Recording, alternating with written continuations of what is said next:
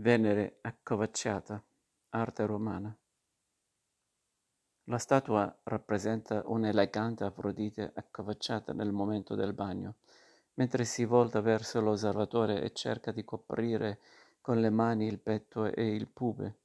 Il tipo iconografico assai celebrato nell'antichità e modello per gli artisti del Rinascimento è noto da numerose repliche ed è stato identificato nella Venere attribuita dal, dall'enciclopedista romano Plinio il Vecchio al scultore Daidalsas.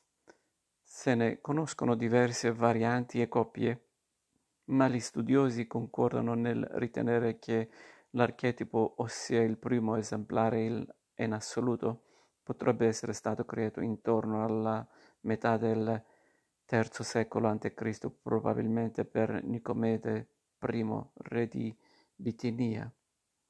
L'Afrodite degli Uffizi ha un modellato molto delicato che mette in risalto le forme gentili e rilassate del ventre, nonostante la sorpresa di essere stata colta nuda.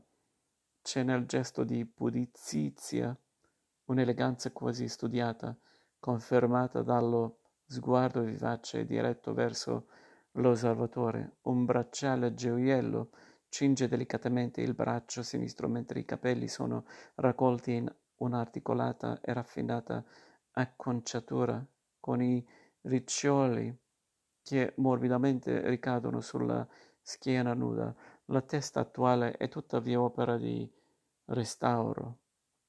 La scultura viene menzionata per la prima volta nell'inventario di Villa Medici, residenza granducale a Roma, nel 1670, dove resterà fino al 1788, quando venne trasferita a Firenze assieme ad altre importanti opere d'arte, come l'arrotino attualmente visibile all'interno della tribuna degli Uffizi.